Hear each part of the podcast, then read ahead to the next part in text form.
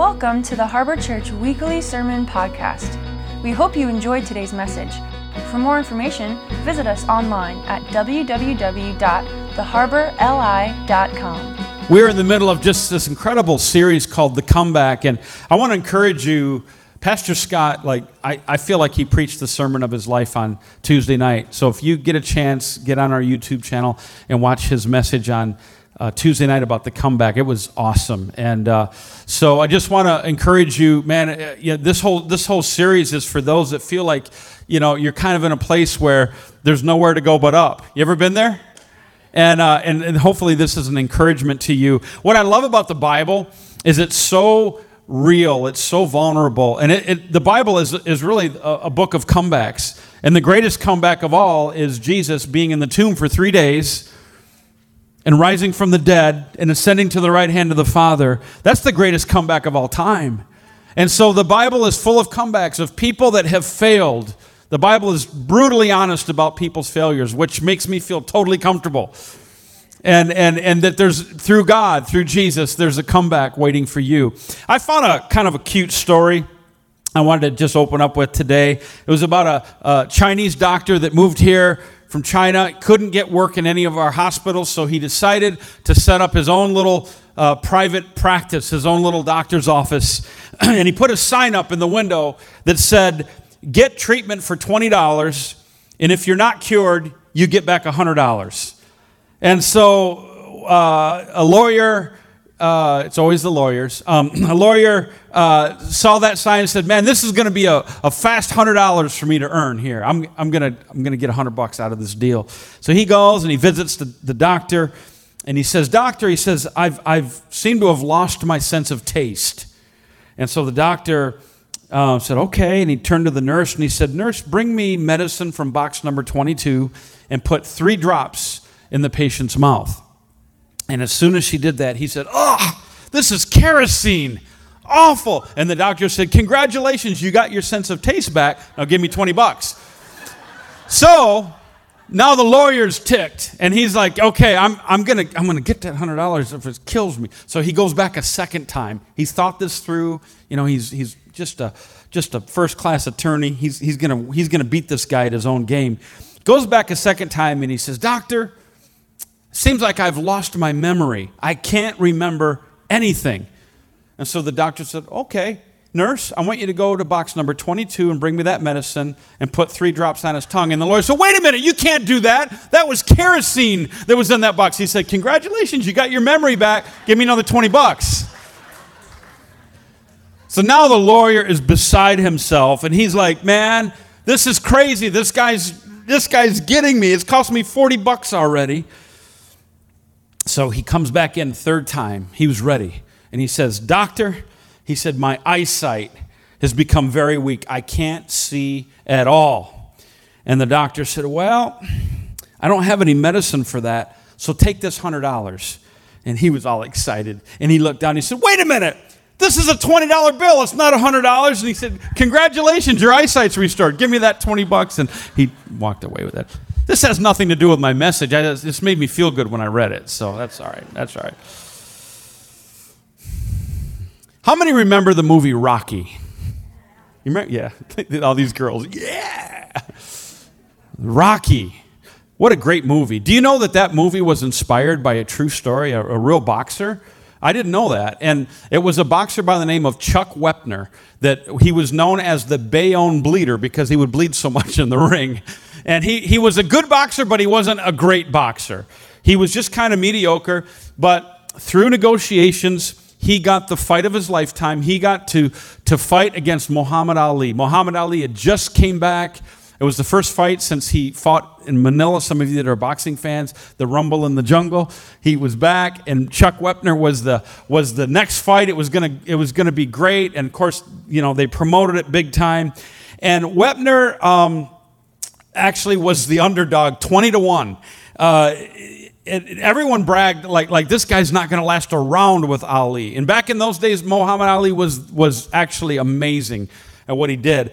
And so Muhammad Ali, uh, you know, w- was out there being very bold, and he bragged. He said, "I'm getting a million and a half dollars to fight this punk. It's fool's gold. It's going to be a cinch." And of course, he was just hamming it up. And, and uh, he predicted that he would knock out Wepner within the first three rounds. But that's not the way it turned out. Wepner prepared harder for that fight than any other that he'd ever fought before. And as a result of that preparation, he lasted 15 rounds with Muhammad Ali. And he knocked Muhammad Ali down with a sucker punch at one point, which is something that very few other boxers ever did, was knock uh, Ali down. Ali ended, ended up coming back and winning after 15 rounds and uh, surprised everyone. It blew everyone's mind. And after the interview, uh, after the fight, Ali said this He said, There's not another human being in the world that can go 15 rounds like that. And you might remember the story Rocky, he didn't win the first fight either, but he hung in there and beat the daylights out of the guy. So, uh, talk about a comeback. Talk about a guy who was past his prime, and you know everyone thought there's no way he would ever do it. He he made world headlines by being in that ring for 15 rounds with Muhammad Ali. What a great comeback story. It's, it's, it's the kind of story, it's, it's, it's legendary. And, you know, some, some guy from Bayonne, New Jersey that's outmatched and past his prime gets in there on a world stage and they make a movie about him called Rocky. Well, do you know that we have our own Rocky in the Bible? We have a guy in the Bible that Jesus named the Rock. And he is a guy named Peter that has a comeback story so much better than the Chuck Wepner story. A great comeback story, one of the greatest comeback stories apart from Christ that there is in the Bible. Peter is a guy that um, when you read about his life, he was, if you could describe Peter, it'd be like this ready, fire, aim. That was Peter. Because he would, he would say things that come out of his mouth and he'd, he'd offend people. He'd, he'd just, he would always say the wrong thing. But there was something about him that Jesus loved, like his, his passion, his heart. He was rough around the edges. And so most of us know that, you know, Peter failed miserably, and we're going to touch on that in just a minute. But I want to show you um, the Peter after his comeback. We're going we're to kind of switch it up a little bit. I want to start after his comeback, and then I want to go back and find out what went wrong in his life and what that comeback looked like. So now we see Jesus has been, has been uh, ascended to heaven, um, and Peter and John are called in before the Sanhedrin, which was a very powerful ruling body at the time, and now they have to give an account for healing a man. And the, the, the religious leaders didn't like it. So this, that's where we're going to pick it up. It says, The teaching and preaching of Peter and John angered the priests the captain of the temple police, and representatives of the Jewish sects of the Sadducees. They were furious that the people were being taught that in Jesus there is a resurrection from the dead. So while Peter and John were still speaking, the Jewish authorities came to the temple courts to oppose them. They had them arrested, and since it was already evening, they kept them in custody until the next day. And yet there were many in the crowd who believed the message bringing the total number of men who believed to nearly 5,000. The next day, many Jewish leaders, religious scholars, and elders of the people convened a meeting in Jerusalem. Annas, the high priest, was there with Caiaphas. You might remember Caiaphas from the crucifixion, John, Alexander, and others who were members of the high priest family. They made Peter and John stand in front of the council as they questioned them, saying, Tell us, by what power and authority have you done these things? And Peter, filled with the Holy Spirit, answered, This is so unlike Peter when you read about him. He says, Respected elders and leaders of the people, listen. Are we being put on trial today for doing an act of kindness by healing a frail, crippled man? Notice the respect that he shows them. Well, then, you and everyone else in Israel should know that it is by the power of the name of Jesus that the crippled man stands here today completely healed. You crucified Jesus of Nazareth, but God raised him from the dead. This Jesus is the stone that you, the builders, have rejected, and now he's become the cornerstone. And there is no one else who has the power to save us, for there is only one name to whom God has given authority by which we must experience salvation, and that name is Jesus. The council members were astonished as they witnessed the bold courage of Peter and John, especially when they discovered that they were just ordinary men who had never had any religious training. Then they began to understand the effect Jesus had on them simply by spending time with him. Isn't that a great verse? They understood the effect Jesus had on them simply by spending time with him. Standing there with them was the healed man, and there was nothing further they could say. So they ordered them to leave the room while they discussed the matter among themselves. And they said, What should we do with these men? Everyone in Jerusalem can clearly see that they've performed a miracle with signs and wonders. We can't deny that. But to keep this propaganda from spreading any further among the people, let's threaten them severely and warn them to never speak to anyone in this name again. So they had brought they had brought them back in before the council and they commanded them to never teach the people or speak again using the name of Jesus. But Peter and John replied, "You can judge for yourselves. Is it better to listen to you or to God?" It's, it's possible for us to stop speaking about all the things that we've seen and heard. We can't, it's, it's impossible. We can't not speak about them. Since the members of this council should, uh, couldn't, boy, if I could read it, it'd be great. Hold on a second. Woo! All right. My brain is like, my, my brain's two steps in front of my mouth, which is normally the other way around. Since the members of the council couldn't come up with a crime that they could punish them for, they threatened them once more and let them go.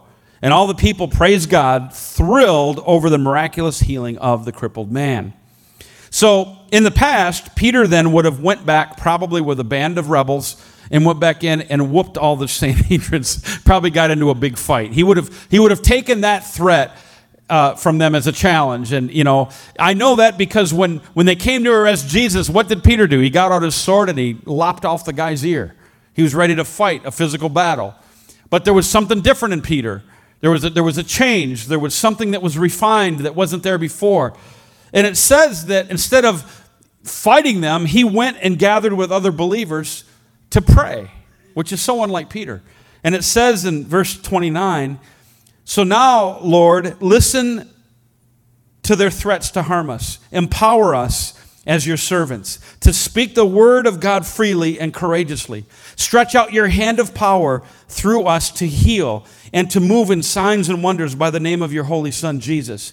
And at that moment, the earth shook beneath them, causing the building they were in to tremble.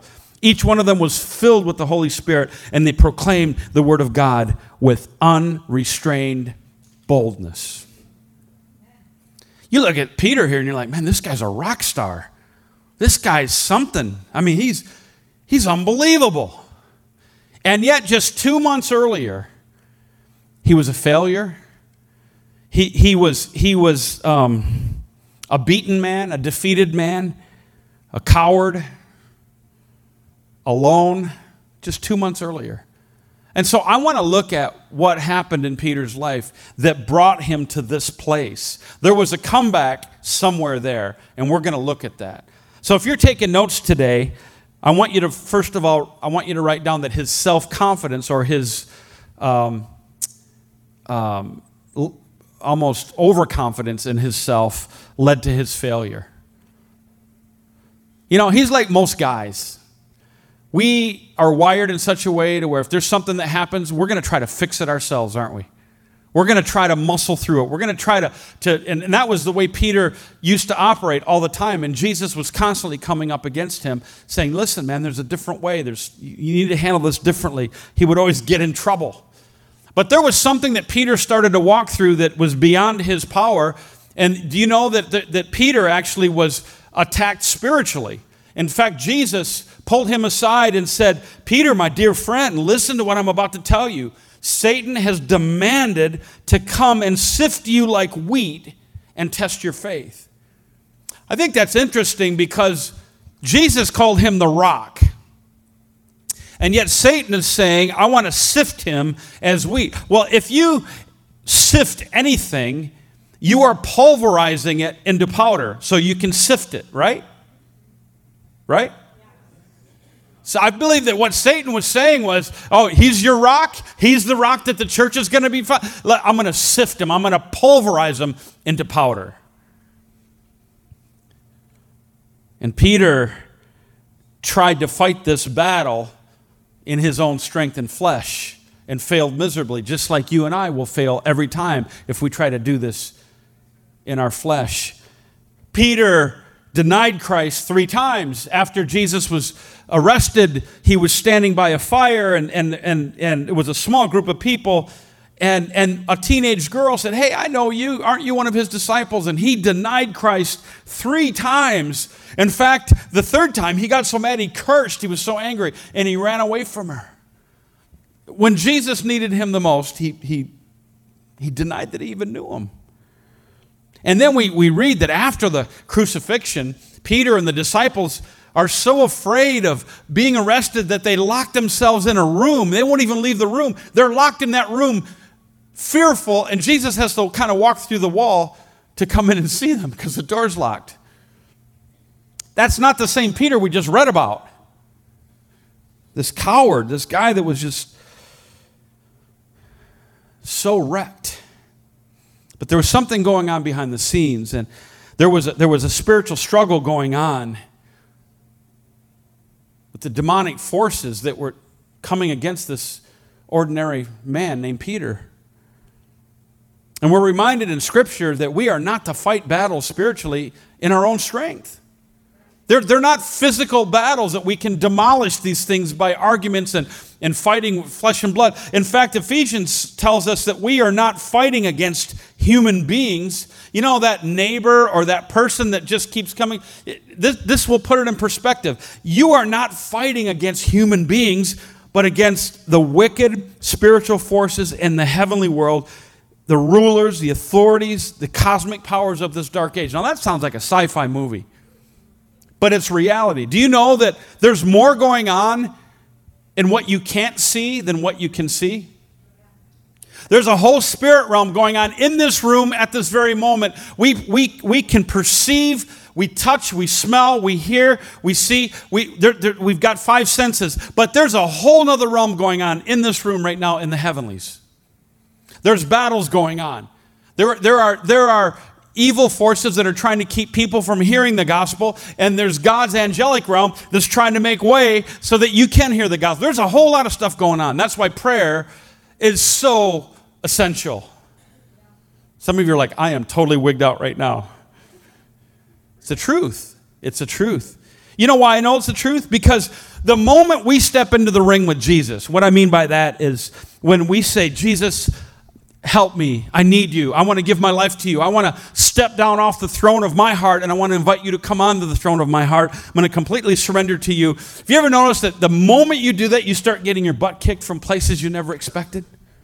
When you say, I'm going to get rid of that habit, that habit's killing me. I'm not going to do it anymore. I'm not going to, you know, do this or that anymore. It, man, it seems like the moment you do that, you start seeing things and experiencing things that you just, you're like, where did that come from? Because there's a, an assignment out after you the moment you step into the ring with jesus. When you when you say man i want to get knitted in with a with a church community so that i can we can bear one another's burdens and i can serve people and i can help people you're going to get attacked in that very area. Why is that? Because there's a spiritual assignment on you. Now don't be freaked out and scared because the bible tells us that he that is within you which is jesus is greater than he that is in the world, which is Satan. And that the Bible says that no weapon formed against you will ever prosper. So the fight is not yours, it's Jesus's. That's why we need him. Peter was trying to do this in his own strength. He never once said, Jesus, I'm getting my butt whooped. Help me. He never did that. He was going to fight this in his own strength, and he, and he lost. Satan's going to try whatever he can do to bring you down morally and spiritually, sometimes even physically, to hurt you so that you are completely derailed from your God given plans. But Peter's vulnerability, his overconfidence in himself, was the very weapon that the enemy used against him. What is that thing that you and I struggle with? What is that area of vulnerability that you and I have? It might be different for all of us. But what is that one area you're like, yeah, God needs to help me in that area of my life? that, that, that area, Satan will just keep pounding that. It's like in a boxing match. When, they, when, when the opponent sees that you have a bloodied eye or a bloody, they're gonna, where do you think they're going to start keep punching? They're going to keep punching that area because that's your vulnerability. That's your Achilles heel. And that's exactly, Satan knew that Peter was all about himself and his pride, and he was he thought he thought of himself much higher than what he actually was, and Satan was going to use that and capitalize on that. But now we see him standing before the Sanhedrin as a humble man, a man with courage, but a man that's showing honor and respect to people that didn't earn it. And they ask him, By what power or what name do you do this? You know what they were really saying? They were really saying, Just who do you think you are? How dare you do this without our permission? That's really what they were saying. I'm sure that the tone was a, little sharp. I'm, I'm sure that they were trying to get under Peter's skin. And the old Peter would have gotten angry and gotten into an argument with these guys because they loved arguments. They loved debating over the fine little details of the law. Peter didn't argue, he honored them. He's confident, he's gentle, respectful, but he exalts Jesus. And he baffles the members of the Sanhedrin because of his attitude and his behavior. Let me just say this when you're led by the Spirit of God, you'll have courage and conviction, but when you are kind and gentle, you'll astonish people. You'll blow them away. And the opposite is true. You can, you can, you can say all you want that you're this or that. I'm a, I'm a Christian, I'm a believer. But if your attitude stinks and your behavior is bad, you've just negated any message that you could speak. That's, how, that's one of the giveaways that you know that you're not listening to Jesus is when you got a bad attitude and you're argumentative to people. That's not the spirit of Jesus. It's a spirit of self. It's a flesh. I know there's nobody here that ever has struggled with that, so I'm going to move on. Except the guy that cut me off that had the harbor magnet on his car. I want to talk to you some. I don't know who you are, but I just thought I would, what the Bible says, lay hands suddenly on you. I was just thinking, man, just kidding. I'm joking. No emails, please. I don't need any more emails. I get too many of them. It's just terrible. So let's, let's look at the comeback. When did the comeback take place? And so that brings me to my second point. And if you're taking notes, I want you to write down Jesus transforms the ordinary into the sacred. So this is the cool part. So Peter, I don't know how much time has went by since Jesus ascended, maybe a month or two. And Peter I mean, he feels like a failure. He let his best friend down. He's probably feeling bad in front of the other disciples. I mean, he, he's not, not in a good place. He brought it on himself, though. So, what's he say? He says, You know what? I'm going to go back. I'm going to fish because that's all I know to do. I'm going to go fishing. And so, we're going to pick it up and find out how that worked for him. So, we're going to look uh, in, in John chapter 21. It says, Later, Jesus appeared once again to a group of his disciples by Lake Galilee. It happened one day while Peter, Thomas, Nathanael, Jacob, John, and two other disciples were all together. And Peter told them, I'm going fishing. And they all replied, We'll go with you. So they went out and fished through the night and caught nothing. Then at dawn, Jesus was standing there on the shore, but the disciples didn't realize it was him. And he called out to them, saying, Hey guys, did you catch any fish? And they replied, Not a thing. And this next part could be extremely annoying.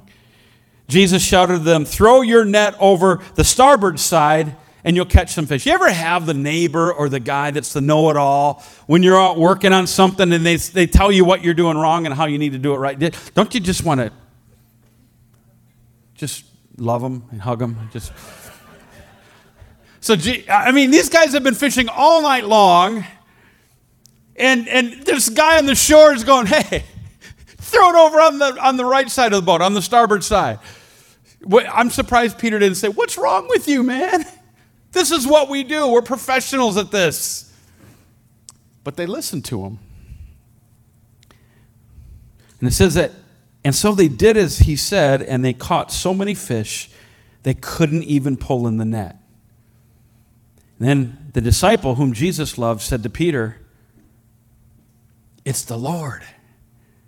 And when Peter heard him say that, he quickly wrapped his outer garment around him. And because he was athletic, he dove right into the lake to go to Jesus. And the other disciples then brought the boat to shore, dragging their catch of fish. They weren't far from land, only about 100 meters. And when they got to the shore, they noticed a charcoal fire with some roasted fish and bread.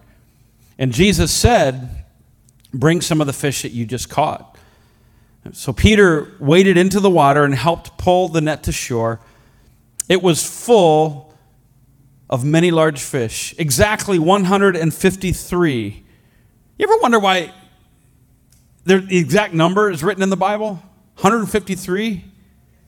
I got nothing. I don't know. It just makes no sense, but it's there. It's, I, I don't know. But even with so many fish, the net was not torn. See, if I was a real theologian, I would know the answer to that, but I got nothing. Come, let's have some breakfast, Jesus said to them. And not one of the disciples needed to ask who it was, because every one of them knew it was the Lord. And then Jesus came close to them and served them bread and fish. See, fishing was what they were trained to do. But now Jesus transforms the ordinary fishing and raises it to the level of the sacred. Where Jesus is concerned, there's no difference between the secular and the sacred. You might say, Man, I'm an auto mechanic. How can that be sacred? How can that be spiritual? But you're dealing with people. People that need their cars fixed, people that are desperate. You, everything you do, whether you're a builder, whether you're a plumber, whether you're a, a, a stockbroker, listen, when, when Jesus is involved in the equation, it is no longer secular, it's sacred. You're on mission to bring the kingdom of God into an environment that most of the time is a godless environment. People should know just being around you that you've been with Jesus because there's something different about you. We had a thing on Friday morning, there was a police pursuit, and um, she picked our parking lot, and there was about 15 police cars back here, and they she rammed a police car, and and then another police car had to do a pit maneuver, and they pushed her right up right up against the building, and they had to break the window and get her out. It was a big big deal. And so crime scene was here. People were calling and said, What happened at the church? Did someone get murdered? And there was like crime scene tape and there was a crime scene unit here. But I thought of that like, okay, this is free advertising. I turned all the lights on in here. And and and I'm like, eh, you know, and so so crime scene took about three to four hours to, to, to develop the scene. And so I, I, I've been dying to tell you this. This was so cool. So we had everything on video. So they used our video. The detective was in the office reviewing the video. And I'll charge you a dollar if you want to see the video. It's great. If You want to see it. We'll earn some money for missions. Um, so I come in here, and there's like 12 cops. They're sitting here on the steps. They're sitting in the front row. And they're like, dude, this is awesome in here. We love the vibe in here. They had no idea that this little warehouse looked like that. And they, they stayed here. They were here for like six hours on Friday. We're giving them water and talking to them. You know what I loved about that was th- this is just a, a warehouse. We got the ugliest building in town on the outside, but it's beautiful on the inside. But it, it transformed a secular space into the sacred because Jesus was here and they sensed it. And one of them's like, What's it look like with all the lights on? So I said, You know what? I got a conference. I showed them video of our conference last year. Their minds were blown. You could just see it. So we got an opportunity to, to, it doesn't matter what you're doing, it becomes sacred when Jesus is involved. Once Jesus enters the picture, everything changes. And the other thing that I just love about this story is that once Jesus calls you, you can never go back to what you were before. Peter tried, didn't work out too well. So, why would Jesus allow these men to fish all night long and not catch anything and get them to a level of frustration and exhaustion where they, they're like, man, this, this has been a horrible night. Why, did he, why didn't he do it before? Why didn't he do it at the beginning of the night to save them heartache? Because they needed to fail. They needed to fail. And that brings me to my last thought today is that failure was the, was the necessary prerequisite to eventual success. There are times that God will allow you to fail in something that you're trying to get done yourself to show you that it's only with Him and His power that you can succeed.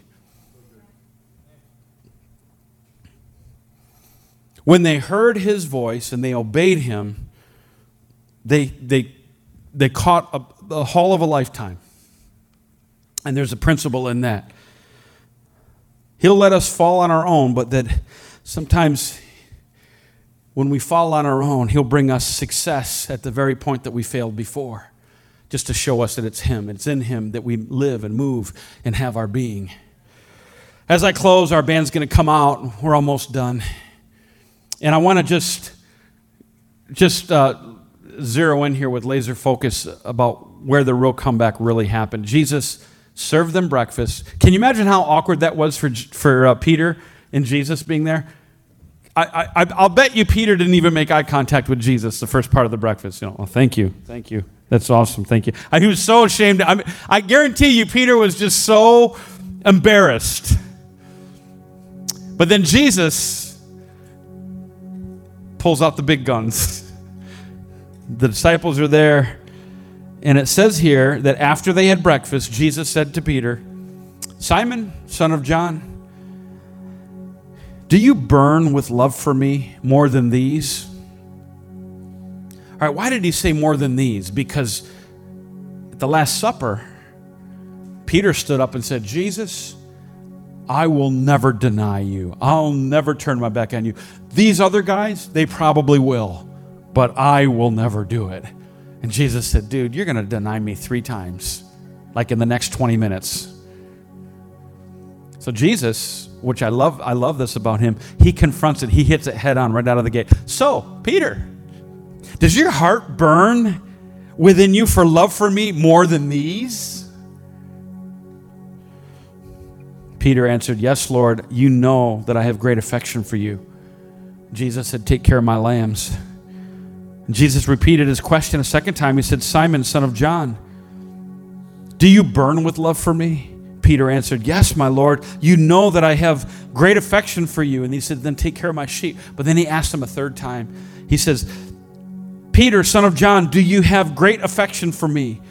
And Peter was saddened by being asked the third time. He said, My Lord, you know everything. You know that I burn with love for you. And Jesus replied, Then feed my lambs. Why did Jesus ask him three times the same question? Because I believe Jesus denied him three times. Said, I don't know the man. Man that was so boastful and proud and so sure of himself in the Last Supper now is completely humbled. He's completely emptied of himself. He doesn't trust his heart anymore. And he said uh, the first question was a reminder of that ridiculous statement that he made comparing himself to the other disciples. But it's funny now when Jesus asked him, he doesn't compare himself with anyone, does he? He learned that lesson. And so why did Jesus call him out publicly? Because Peter denied him publicly. As painful as it was for Peter to walk through that, it was necessary. Jesus was bringing him back to the point of his failure so that he could move forward. And Peter needed to see the enormity of his sin, and he needed to hear Jesus ask him these deep questions that are uncomfortable for him. And once he grasped the enormity of it, then he could grasp the magnitude of Jesus' forgiveness. And it also, this reminds me, Jesus said it, it should be the, the foundation for ministry. The, the, the, foundation for ministry is, is that we, first we love Jesus, and secondly, we serve people. It, it, it always starts with love and then service, not the other way around. And then he, Jesus asked him that third time, and Peter's so grieved. And it was at that moment when Peter was so grieved that Jesus had asked him three times, and he said, Lord, you know everything. That was a declaration that all of his self confidence was gone, that all of his overconfidence in himself was gone. He knew that he just needed to fully trust Jesus with everything. He said, You know everything. You know my heart burns for you. It's a huge step in Peter's growth. Two months later, he's standing up before the ruling body of Jerusalem and proclaiming that there is no other name under heaven by which man could be saved. And by the way, when he proclaimed that, you and I today, we would not be here in this room today talking about Jesus had Peter not stood up and said that. There's something about coming to a place where you say, my trust is in Jesus alone. I'm not going to trust in my own abilities or my own talents or my own strength any longer. I'm not going to trust in my success. I'm not going to trust in, in, in man made things any longer. I'm going to trust in Jesus alone. Could we stand? Maybe you're here today and you've been trusting in yourself. You've, you've been way too overconfident in your ability.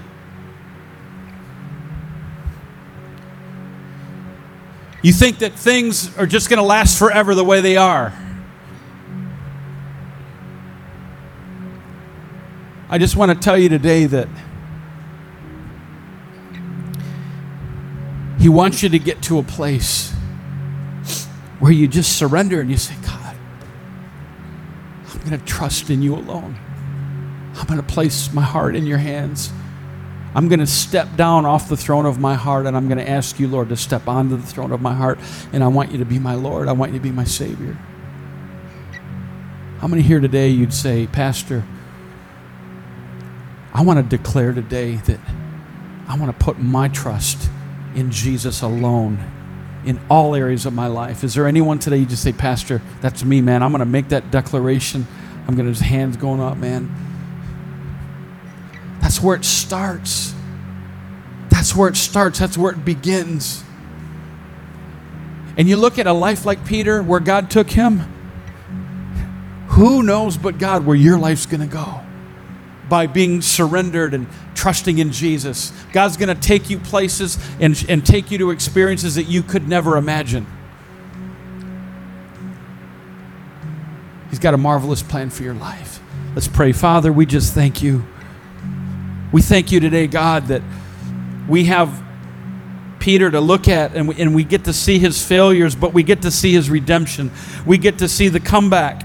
And Lord, most of all, we get to see your great love for him, how you were so gracious that you even cooked breakfast for these guys and served them because you loved them. And Lord, we give you permission to ask us the hard questions to ask us questions that that probe our hearts to see do we really trust you with all areas of our life? And so today god we just we want you to know lord that we're going to put our faith and our trust in you fully. We're going to surrender our rights. We're going to surrender our wills. And we're going to place our faith and hope in you. You're a mighty god. You're an awesome god. And there is no other name under heaven by which we are saved. In Jesus' name, amen.